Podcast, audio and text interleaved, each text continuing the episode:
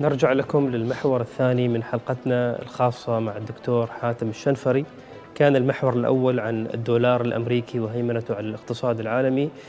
ناخذكم للمحور الثاني ونتعرف على بعض المفاهيم الاقتصادية المهمة جدا، وهي السياسة المالية والسياسة النقدية. دكتور، أنت ما شاء الله يعني أستاذ أيضا، فيعني أفضل من يشرح الفرق بين السياسة المالية والسياسة النقدية للدول أو للحكومات. هذه السياستين هو جزء من السياسة الاقتصادية العامة للدول، وهي الركائز اللي تعتمد عليها تنفيذ السياسات الاقتصادية العامة. فلو نظرنا للسياسة المالية، هي السياسة اللي تنظر في دخل الدولة ومصروفاتها وما ينتج عنه من فائض أو عجز مالي وكيفية تمويله، وبالتالي قد تكون تمويل من خلال قروض، قد يكون تمويل من خلال إصدار يعني القروض تأخذ مناحي مختلفة، أو من السحب من الاحتياطيات مثل وضع مثل السلطنة. والسياسة المالية تشرف عليها وزارة المالية. أما السياسة النقدية فهي سياسة تعني بسعر الفائدة وتغير سعر الفائدة، وفي نفس الوقت تنظر للاستقرار المالي كركيزة أساسية في خلق النمو. كلا السياستين المالية والنقدية يشرف عليها البنك المركزي. كلا السياستين المالية والنقدية تهدف إلى أهداف مشتركة: تحفيز النمو الذي يخلق فرص عمل، وهذا مهم كثير، نمو اقتصادي يؤدي إلى خلق فرص عمل، واستقرار الأسعار، يعني ما يكون في تضخم، لأن التضخم يقلل القوة الشرائية للفرد، وهذا تخلق إشكالية بالنسبة ما يتعلق بمؤشرات الفقر وعدم القدرة على التأقلم مع كلفة المعيشة. فالسياستين تعني بنفس الأهداف: استقرار اقتصادي، نمو يخلق وظائف، واستقرار في الأسعار حتى لا يخلق ضغوط تضخمية أو انكماش في الأسعار بشكل حاد يأثر على ثقة المواطن على الصرف. جميل. بين السياسة المالية والسياسة النقدية يعني أستطيع أن أقول مثلا خطة التوازن المالي اللي هي من ضمن الرؤية 2040، إذن هي تعنى بجانب السياسة المالية للسلطنة. نعم. بينما قرارات البنك المركزي في الإبقاء على أسعار الفائدة أو رفعها هي من السياسات النقدية. السؤال الذي يطرح نفسه دكتور عندما نتكلم عن السياسة النقدية والسياسة المالية، فبينما تعنى السياسة المالية بحجم الإنفاق والديون والضرائب، ينبغي أيضا أن توائمها السياسة النقدية لكي أيضا تكون حاضرة في هذاك المشهد. ولكن عملتنا وكثير من دول الخليج ودول العالم بكل تأكيد مرتبطة بالدولار الأمريكي، فعندما نشهد حالات تضخم كبيرة في الولايات المتحدة الأمريكية كما هو الآن وقبل سنة، يتطلب على الفيدرال الأمريكي أن يرفع سعر الفائدة، بينما نحن لسنا في نفس الموجة الاقتصادية اللي هم فيها، ولكن لأن عملتنا مرتفعة بالدولار الأمريكي نضطر لرفع سعر الفائدة في السلطنة أو في دول الخليج، بالرغم من أن الحركة الاقتصادية سواء في العقار أو في قطاعات أخرى ليست حركة قوية، بل بالعكس قد يكون فيها نوع من الركود، بالتالي يتطلب سياسات تحفيزية. بين منافع ومضار ربط الريال العماني بالدولار الأمريكي، سألت أحد الخبراء قال لي نعم هنالك بعض المضار، ولكن استشهد قال وإثمهم، قال يعني نفعهما أكثر من إثمهما يعني. فبين هاتين يعني نظريتين أريد أستفيد منك وأسألك ما هي الحلول المتاحة لدول الخليج على السنوات القادمة، بالذات أنه نحن دول مصدرة للنفط، أنه نستقل بسياساتنا النقدية بمنأى عن السياسة النقدية الأمريكية. ربط العملات طبعا مثل ما تفضلت إلها جوانب إيجابية وجوانب سلبية. على مدار العقود الماضية من السبعينات إلى الآن، المنافع الإيجابية للربط بالعملة الأجنبية لعمان والدول الخليجية كانت أكثر من مضارها. مضارها أنه نحن عندما نربط العملة نفقد قدرتنا على التحكم بسياستنا المالية أو النقدية عفوا. ليش؟ لأنه السياسة النقدية المستقلة تعني أن الدولة تحدد سعر الفائدة بما يخدم مصلحتها الخاصة، فعندما يكون عندنا الربط نفقد قدرتنا على السيطرة أو الاستقلالية في هذا القرار. وبالتالي أي نهج ترى أمريكا يخدم مصلحتها فيما يتعلق بتغير أسعار الفائدة بالطبق، ونحن متلقين لازم نمشي مع هذا الإطار حتى نحافظ على العملة. كخيارات الآن بدل الكويت بشكل يعني على استحياء أن يكون عندها سلة من العملات، وإن كان الدولار لا يزال مهيمن ومؤثر بشكل أكبر، إلى أنه عندها الآن آلية تختلف عن دول الخليج الأخرى. عشان تفك الارتباط بالعملة يحتاج لك اقتصاد متنوع، اقتصاد حيوي، اقتصاد عنده سمة الاستقلالية اللي تستطيع تجنب نفسك مراحل تقلب الأسعار المواد الخام اللي نعتمد عليها بشكل كبير وتقلل الضرر عليك. فعلى سبيل المثال لو كانت العملات الخليجية غير مرتبطة بالدولار في الفترة اللي نزلت في الأسعار النفط من 2014 إلى وبلغت ذروتها في 2020، فترة طويلة من الوقت ما كانت مرت من قبل بهذا الشكل، لكانت العملات أو لكانت الاقتصادية الخليجية في أزمة كبيرة جدا، لأنه الاعتماد الكلي على سلعة واحدة في الاقتصاد تؤدي إلى إشكاليات من الصعب أن تستطيع تحافظ على استقرارك الاقتصادي. يعني هو الاستقرار الاقتصادي أصلا في وضع حرج بسبب نزول أسعار النفط، فإذا ضفت فوق هذا أنه العملات غير مستقرة فبتخلق ضغط إضافي أكثر وأكثر.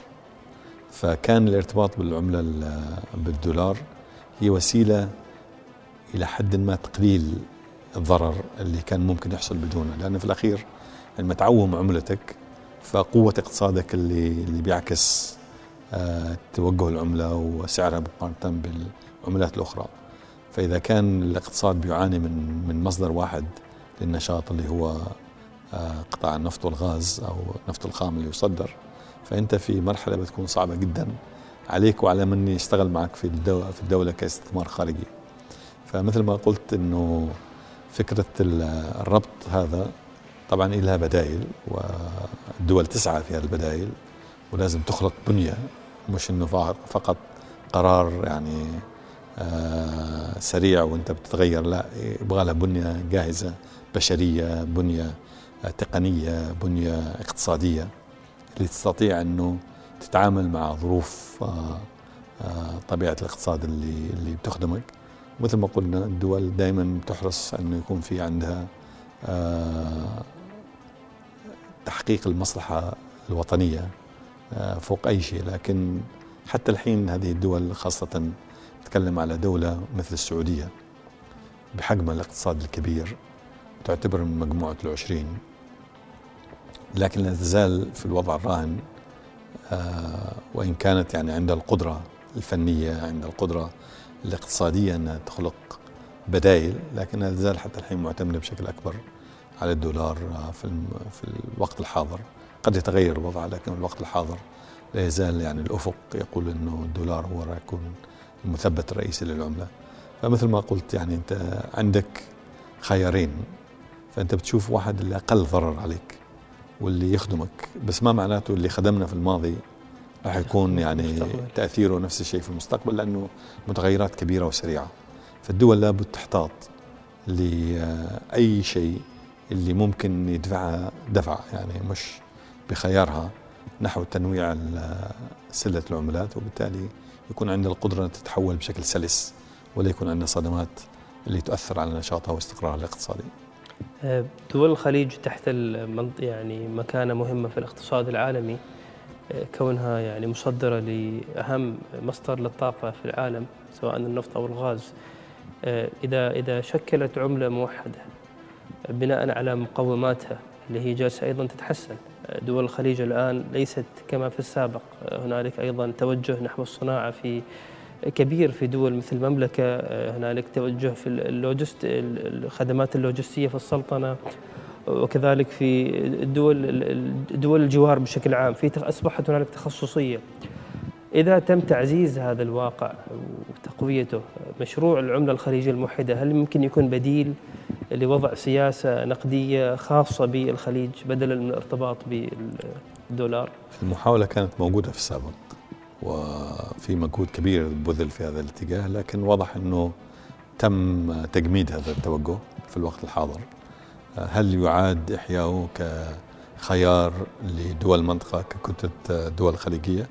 ممكن، وأعتقد هذا بيخدم مصلحة أكبر، لكن في الوقت الحاضر يظهر أنه القناعات الموجودة أنه لا، ما يكون هذا هو النهج في المرحلة الماضية. أعتقد التجربة اللي كانت في المرحلة الماضية وما تبعها من معطيات أدت لهذا التوجه الحالي، فما أرى أنه في مؤشرات من وجهة نظري تدل على أنه ممكن يتم إحياء الفكرة اللي ما تم تنفيذها في الفترة الماضية. جميل. دكتور، نقطة مهمة في موضوع السياسة المالية، أنت ذكرت على أنه السياسة المالية لها أدوات، من أدواتها موضوع مثلا الاقتراض لسد العجز أو مثلا تقليل الإنفاق، وكذلك من أحد الأدوات المالية المهمة في السياسات المالية للدول هي الضرائب. وطبعا الضرائب هي من أحد الأدوات المالية للتأثير على السياسة المالية للدول. في الفترة الأخيرة منذ يعني 2021 أو 20 بدأت دول الخليج بشكل متكامل في يعني سن ضرائب متعددة، يعني في دول مثلا ما كان فيها أيضا ضرائب الدخل على الشركات مثل إمارة دبي في الإمارات سنت هذه الضرائب. ضرائب القيمة المضافة أصبحت واقع ملموس في كل دول الخليج ربما ما عدا الكويت، وربما هنالك ضرائب أكثر قادمة. في هذا الشأن أود أن أستشهد بما قاله العالم المفكر العربي ابن خلدون في كتابه المقدمة في القرن الرابع. هو قال أن الضرائب المرتفعة ستجعل الناس ينتشرون في كل مكان بحثا عن القوت، وسيهربون إلى أماكن خارج الولاية القضائية لحكومتهم. أيامها كانت موضوع الولايات. طبعا نظرية ابن خلدون للضرائب هي واحدة من أهم مساهماته في الفكر الاقتصادي العالمي، وربط فيها ابن خلدون بين آليات فرض الضرائب والإنفاق الحكومي، وكان من أول الآباء المؤسسين لهذه النظرية ومن يعني المؤيدين لها بشدة. ما يقوله يعني ابن خلدون ببساطة على أن الضرائب تحقق عائدات أكبر في حال تم خفضها، وتحقق عائدات أقل في حال تم رفعها، لأن الإنسان بطبيعته يتعرض لنوع من يعني الضغط، فيحاول على أنه إما أنه ما يستمر في نشاطه التجاري وينكفأ ويقول ما دام أنه نسبة كبيرة من دخلي بتروح للحكومة خليني أنكفأ واللي أحصله خير وأشوف اللي طرق يعني ولي في الأرض مآرب أخرى. يعني بين ضرورة وجود أنظمة ضريبية لكي يعني أيضا نواجه فيها العجوزات والتحديات، وهي تحديات كبيرة يعني قروض للصناديق الدولية، البنوك الدولية، وبين أيضا يعني تنشيط الحركة الداخلية في دولنا دول الخليج. ما هي أهم الخيارات المتاحة في موضوع الضرائب، أو ممكن تكون مرحلية فقط وبعدها يتم خفضها؟ نريد ندردش بشكل يعني بشكل عام، وما ما نقدر نقول هذا صح وهذا خطأ، ولكن نفهم بعض الطرق في هذا المجال. الضرائب كأداة من أدوات السياسة المالية هو بحر وعلم قائم بذاته، وبالتالي له طبعا مقاصد كثيرة، من ضمنها توزيع الدخل ومحاولة نقل الثروة من أو الدعم من الناس المقتدرين للناس غير المقتدرين، وأمثل على ذلك مثلا وجود خدمات صحية، خدمات تعليمية، خدمات اجتماعية الدولة تقدمها. فإذا استطاعت أنها تستغني عن الضرائب من خلال مواردها الطبيعية مثل ما كان عندنا في الماضي فهذا خير وبركة. بس الآن الدول الخليجية بشكل عام وصلت مرحلة من الإنفاق والالتزامات في هذا الجانب أنه دخلها من مواردها الطبيعية لا يغطي، وخاصة إذا كان ندرك أنه هالموارد الطبيعية تتقلب بشكل حاد، وتقلبها بيخلق إشكالية وبيخلق تحدي لهذه الدول أنها تستطيع تمارس دورها في تقديم الخدمات اللي هي بطبيعتها مكلفة وفي نفس الوقت مهمة. فاللجوء للضرائب هي وسيلة من وسائل تعزيز القاعدة المالية أو التنوع المالي من الاعتماد على موارد طبيعية إلى الاعتماد على قاعدة ضريبية نابعة من النشاط الاقتصادي. فالنشاط الاقتصادي في أحيان كثيرة يعني يكون مرن أو يكون ينمو بحيث أنه الضرائب لا تشكل كاهل عليه. وفي علم الضرائب هناك نسب معينة تستطيع حسابها بشكل جيد، أنه لأي مدى العبء الضريبي وليس الضريبة بحد ذاتها. ممكن نحن ننظر إلى ضريبة مثل ضريبة القيمة المضافة، ضريبة الضريبة الانتقائية، ضريبة الدخل، وضرائب غير مباشرة مثل رسوم اللي تحصلها الدولة على بعض الخدمات. فهذا كلها تشكل عبء، ما تنظر في جزئية واحدة فقط كم راح يكون دخله، لكن ما هو العبء الضريبي العام على الفرد وعلى المؤسسات اللي تنشط في القطاع الإنتاجي مثلا أو القطاع الخدمي.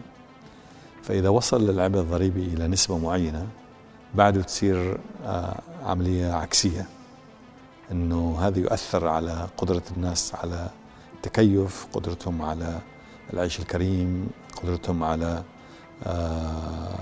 الإنتاج والنمو، ويشكل إشكالية بالنسبة للاستقرار لرؤوس الأموال واستقرار لأنشطة الاقتصادية. فبيؤدي إلى إشكالية من هالناحية اللي راح تكون تأثيرها كبير وخطير.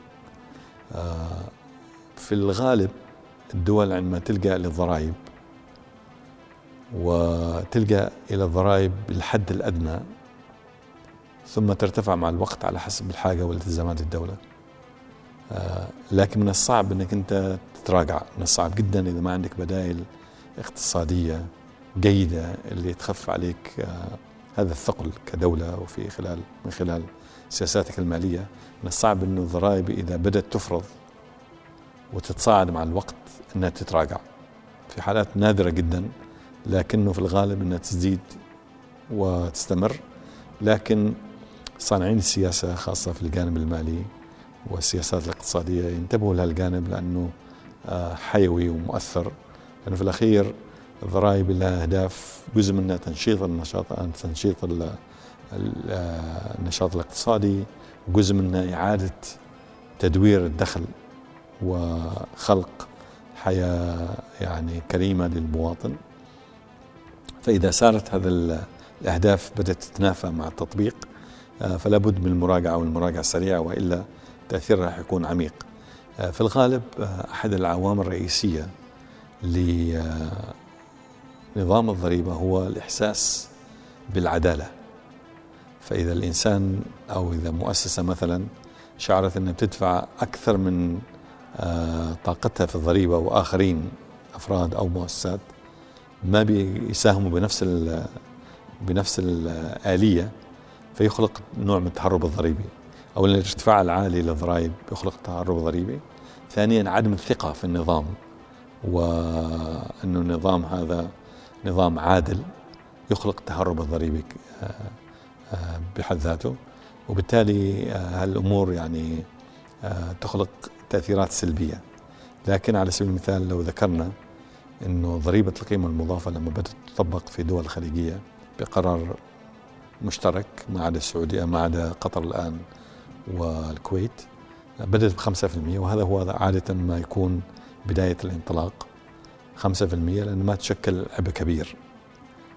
السعودية رفعت إلى 15%، والرسالة كانت في وقتها أنه راح تكون فترة مؤقتة جدا.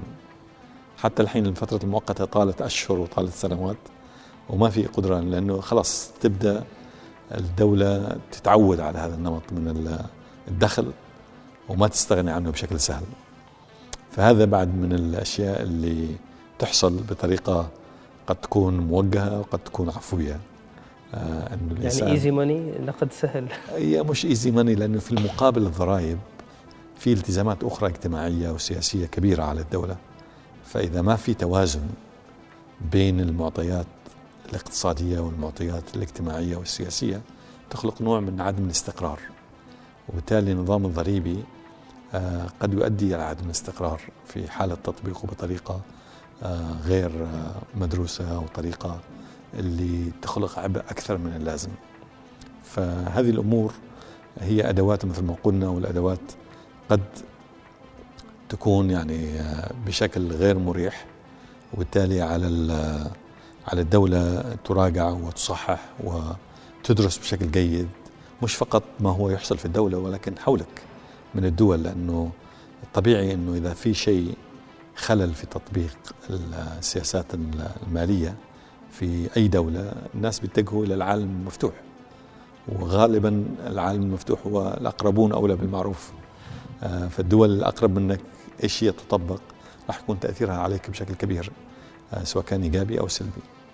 هناك من يقول على أنه دولنا دول الخليج أصبحت ذائقتها وشهيتها في موضوع الضرائب بعد التجربة اللي صار لها سنتين مفتوحة، كونها توفر لها مصدر دخل للدولة وهو أسهل وأسرع من التنويع الاقتصادي اللي تحدثت عنه مش فقط دول الخليج ولكن الاقتصادات الشبيهة بدول الخليج اللي هي معتمدة على الطاقة. فبينما نجد أنه العوائد اللي هي من الضرائب في ارتفاع، وهي ساعدت طبعا في رفع ميزانية تلك الدول، نجد على أن محاولات التنويع الاقتصادي للذهاب بعيدا عن النفط محاولات لا زالت خجولة، ولا زالت ليس لها تأثير كمي ورقمي كبير على ميزانيات هذه الدول. إلى أي مدى تتفق أو تختلف مع هذه؟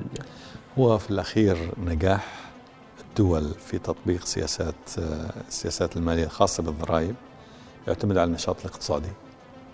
فإذا النشاط الاقتصادي ينمو بطريقة جيدة،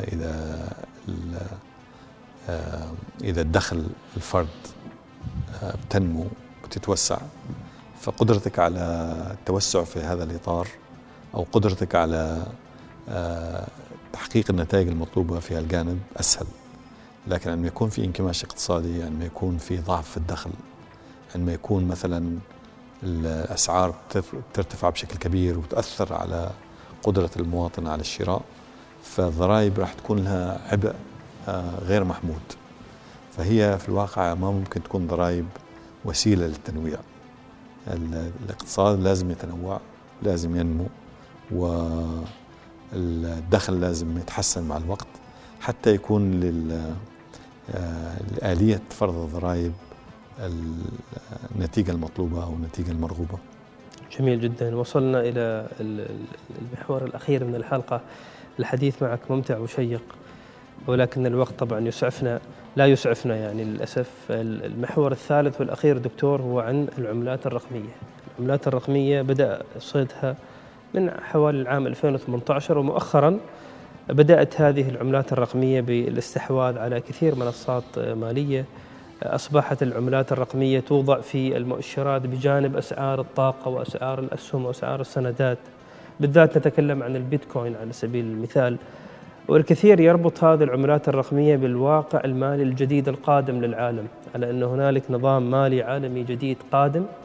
هذه العملات الرقمية أو أحد هذه العملات الرقمية قد يشكل الأساس أو العماد الرئيسي للنظام المالي القادم.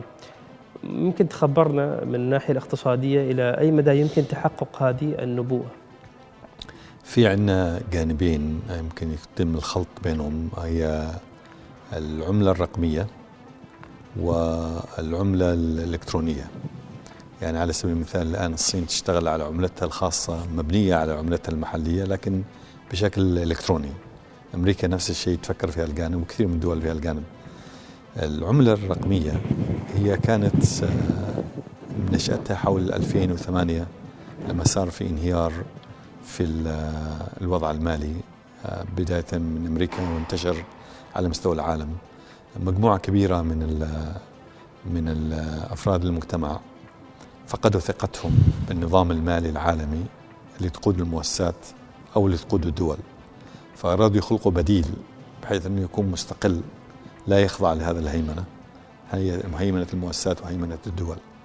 فهذا جانب مر بتجربة مثل ما ذكرت في السنوات الماضية، كان في نوع من النشاط المحموم وارتفاع حاد في هذه العملات، وبدأت تجذب كل شخص خاصة صغر السن. لكن بعد التراجع اللي حصل في الأسعار بدأت الناس الآن تعيد حساباتها. هذه البدائل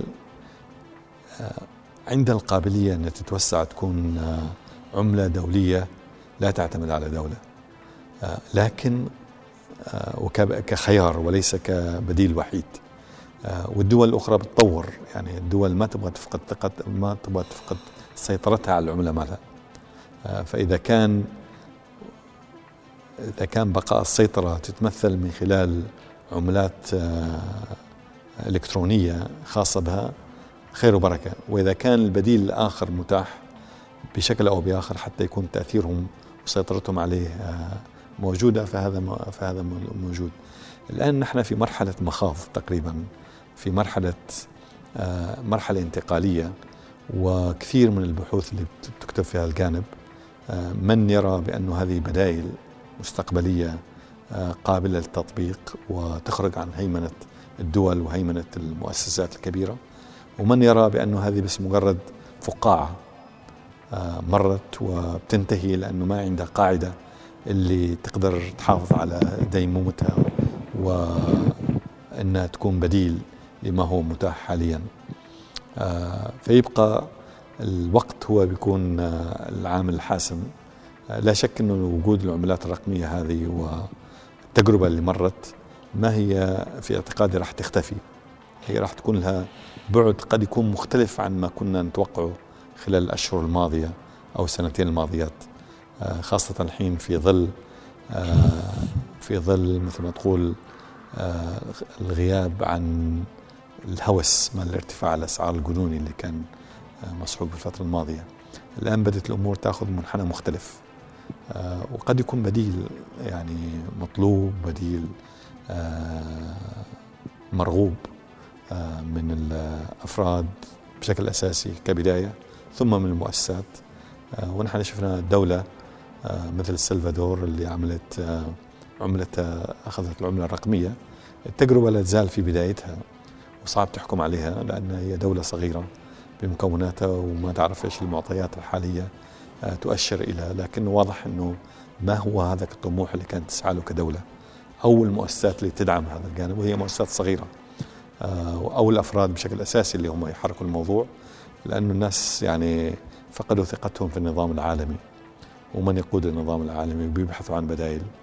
والناس بطبعهم يعني مبدعين في ما يطرحوه من خيارات، وقد يعني تكون شيء يتبلور في المستقبل بشكل إيجابي. أنا أعتقد إحنا يمكن من المهم جدا تقييم التجربة ومتابعتها ونشوف إذا كانت يعني شيء اللي ممكن واحد ممكن تكون جزء من حياته اليومية أو فقط عبارة عن شيء ظهر وبينتهي. فأنا أتصور أنه ظهور هذا الخيارات مش راح ينتهي بسرعة، قد يتحور بأوجه مختلفة، وفي يعني أنظمة تبنى الآن ويتنافس بعضها لتوفير الخيارات الموجودة. لكن حتى الحين لا تزال يعني تقدر تقول في بداية المشوار، ليس لما وصلنا لمرحلة من الكتل الحرجة في النشاط بحيث أن تقول هذا خيارات متاحة قابلة للتطبيق بشكل سهل. بعض الاقتصاديين في الفترة الأخيرة يربطوا بين موضوع يعني إدارة المخاطر في أي محفظة مالية أو محفظة استثمارية، فيقول على أنه امتلاكك للبيتكوين على سبيل المثال يشبه البيتكوين بالذهب الرقمي. يقول كما أن الذهب مهم أنه نحتفظ فيه، هو يساعدنا في تحمل المخاطر في حال نزول الأسواق المالية، فإن البيتكوين يعامل معاملة الذهب، يعني مثل ما يقولوا هيدج أو يعني أصل تحوطي. تتفق مع هذا يعني الفترة من الوقت كان هذا المنطقي كثير، لكن لو ننظر إلى سعر مثلا البيتكوين اللي هي رائدة في الجانب، طلوعها من عدة آلاف بسيطة لفترة إلى فوق ال60 ألف، ونزولها الآن لأقل من نص، واستمرارها في هذا المستوى لفترة أطول، هو بحد ذاته يعني مؤشر أنه هذه العملات غير مستقرة، وبالتالي هي ذات مخاطر عالية، وفي نفس الوقت تقييمها ما ينبع من قوة اقتصاد أو من قوة مؤسسات بقدر ما هو ثقتك أنت كمتعامل في هذه العملة. هل السعر راح يثبت على هذا المستوى؟ هل راح يقفز قفزات أعلى بكثير مما كانت عليه في الفترة الماضية بالاتجاه الأعلى أو ينزل؟ هذا أمر من الصعب أنه واحد يتنبأ فيه، لكن مرة أخرى الشخص اللي بينوع بينظر إلى وسائل مختلفة لوقت معين كانت تعطي مؤشر أنه ممكن يكون بديل. يمكن على التجربة الماضية في الأشهر أو في السنتين الماضيات قد تعطي مؤشر مختلف شوية لبعض الناس، حتى الزخم ما يدار في هذا الزخم الحوار أو الحديث عن هذا الجانب تراجع كثير في الآونة الأخيرة، لأنه كان مرتبطة بشكل أكبر بالسعر. لما هدى السعر وصل لمرحلة من الاستقرار هدت الهواجس في الناس وطموحهم كبديل لهذا العملات الموجودة حاليا.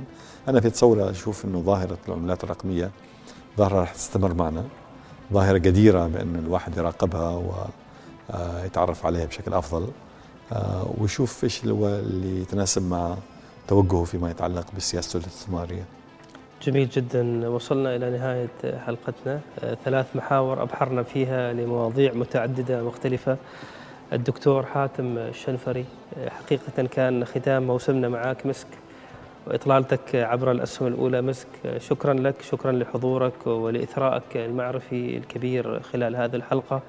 أعزائي المشاهدين والمتابعين، الأسهم الأولى عبر البودكاست واليوتيوب وأثير إذاعة الوصال، شكرا لكم. وصلنا معكم إلى ختام موسمنا الثاني الأسهم الأولى هنا في بورصة مسقط، حيث استضفنا أكثر من 30 حلقة، مجموعة متنوعة من المواضيع المالية والاقتصادية، حاولنا فيها تعريفكم بمصطلحات متعددة بمواضيع متعددة، ربط الاقتصاد العالمي، الاقتصاد العماني، الاقتصاد الخليجي وغيرها من المواضيع. أتمنى أن تكون هذه الحلقات هي حلقات قد ساهمت في إثراء وعيكم المالي حول مواضيع متعددة. شكرا لكم، لا تنسوا متابعة الحلقات مرة أخرى على البودكاست واليوتيوب. شكرا للرعاة الهيئة العامة لسوق المال بورصة مسقط، وكذلك شركة مسقط للمقاصة والإيداع. هذا حمزة اللواتي يحييكم مرة أخرى، السلام عليكم ورحمة الله وبركاته.